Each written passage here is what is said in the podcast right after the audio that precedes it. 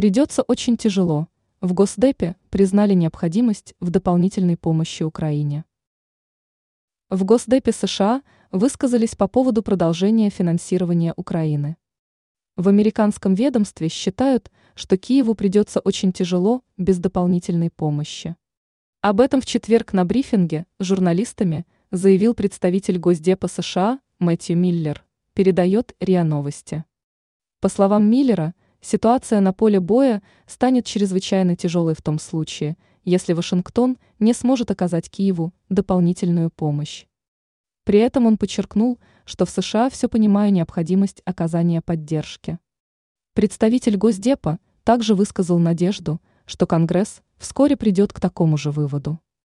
Отмечается, что одним из приоритетных направлений в оказании помощи Украине США намерены сделать выделение средств ПВО.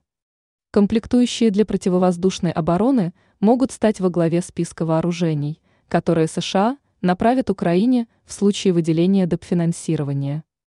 Ранее сообщалось, что в Госдепе дали оценку возможностям США по дальнейшему оказанию помощи Киеву.